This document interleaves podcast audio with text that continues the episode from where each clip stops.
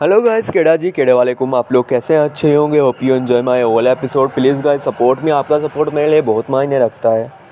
तो गाइस आज मैं आपको क्या बताऊँ?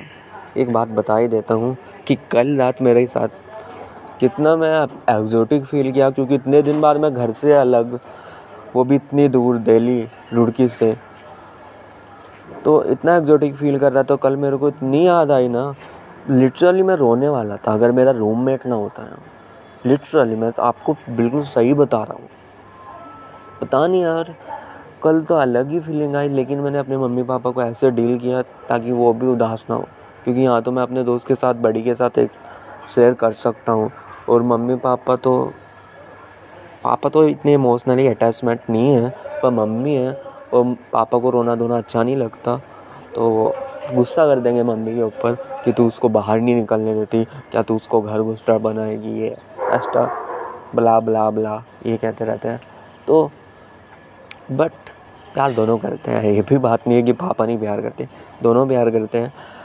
पर, कल ना खाना भी मैंने खाया ही नहीं, सुबह से मैं ऐसे ही हूँ, मेरे खाने को मन ही नहीं कर रहा। मम्मा I miss you a lot बहुत ज़्यादा मिस कर रहा हूँ मैं आपको। पर क्या है, ज़िंदगी में अगर कुछ करना है तो थोड़ा तो दूर रहना पड़ेगा।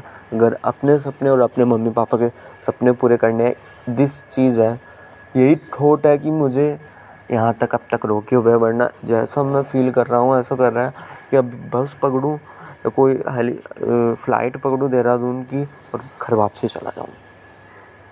बट ऐसा मैं नहीं कर सकता, क्योंकि मैं इस बार अपने मम्मी पापा को कुछ प्रोमिस करके आया हूँ, वो चीज़ मुझे करके दिखानी होगी।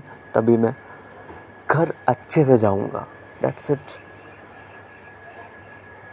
lots of love to you guys thank you